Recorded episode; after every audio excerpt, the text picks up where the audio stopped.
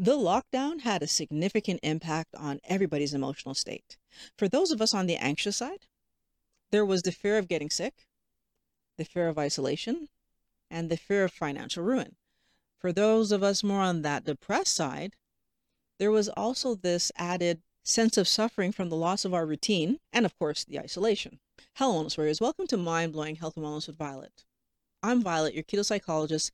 The reason that I make these videos is to help you to understand that when your mental health and physical health are working well together, we usually have that sense of well being. If this is something that you're working on, subscribe because I make new videos every week. That financial pressure that a lot of us felt at the beginning of the lockdown, that led a lot of us to do things to either find more income or we just lost sleep over the fact that we didn't know if we'd be able to keep our homes. And what we saw then was that those people who were able to supplement, able to minimize the costs of running their house every day since they weren't going to work and they weren't using their car. And so for people who were able to rearrange things, their anxiety diminished greatly when the financial burden was removed. For those who were not able to address those issues, their anxiety remained high. Now, for those who were anxious about getting sick, the results were a bit more varied just because there wasn't a quick solution that we could give besides stay home. But the fact that we started to get a number on it and started to say most people somewhere between a month and three months were feeling back to normal and being able to wrap my mind around what I'm facing helps me to feel more in control because I can plan and I can I know what to expect. Also, after a few months, we had more information about how to minimize the risk of catching the virus. Again, that helped people to know what to expect it helped people to know that there were things that they could do to minimize their risk, right? We now knew what to do to keep ourselves safe. That social isolation seemed to be the one that was the hardest to manage. There wasn't really much we could do about it. There were restrictions, and that caused a lot of problems for people. We are social beings. For those people that were limited to the people in their homes, especially when they were not in positive relationships with those people. So marital problems, sibling problems.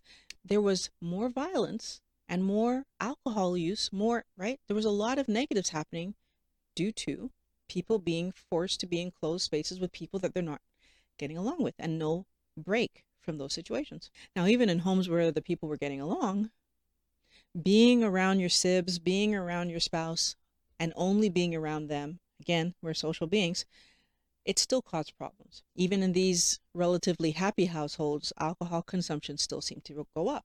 And there was even an increase in junk food use. And I mean, we saw this, right? The first few days of the lockdown, if you had to go pick up groceries to get yourself prepared, like I did, the shelves were empty where all the junk food was empty. Self soothing with food was really high. But interestingly, there were some households that took the lockdown as a blessing. And they took the opportunity to spend more time with their spouse in a positive way, creating family time with their children, engaging in social media as a way to reach out to family members and to socialize. Heard a lot of people talking about having virtual suppers with people. So some people found innovative, interesting ways to keep themselves connected to people that were not living in their homes. Now, of course, the length of that first lockdown was quite long. And it forced a lot of us to engage our world in a different way. You know, there's only so much scrolling on my phone I can do. There's only so much Netflix I can watch. And then it's kind of like, okay.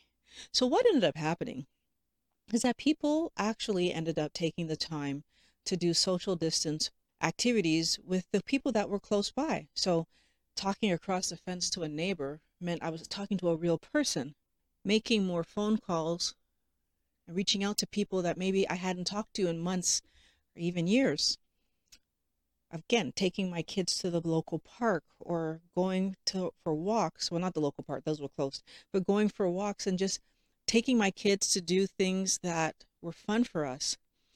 The lockdown put us all in positions where we had to think a little bit outside the box about how are we going to keep ourselves um, entertained active and socially engaged in a situation where we don't have access to the gym we don't have access to restaurants we don't have access to other families that are not living in our house. So the question that I have is what did we actually learn by living through that lockdown, especially that first one where we didn't have true understanding of how long it would be, how how severe it would be. Like what did we learn from living through that first lockdown? And I think the thing that I want us all to come away from with this is that the way that we solve problems will not automatically change. Even if there's a serious, severe, dramatic issue happening right in front of us, those who avoid, those who lean on self soothing drugs, alcohol, sex, food, continued to do so. Those who problem solve and look for real solutions to their problems looked for real solutions to what were happening right in front of them. You need to pay attention to how you problem solve. You need to verify whether or not the things that you're doing are actually resulting in the resolution of the problem or just masking it, just covering it, just hiding it. If you're actually doing things that's solving the problem, then your life will actually improve, right? Your situation will feel better to you. But if you're putting your attention on hiding from the problem, if you're putting your and hiding from the problem can be drinking or drugging it away. It can also be temporarily soothing myself with sex, with food, with activities. If I'm constantly playing video games and I have real world problems that I am not addressing because I'm constantly playing video games. If you're struggling to actually allow yourself to focus on and solve the problem, I am suggesting to you to consider seeing a psychologist to help you to do this.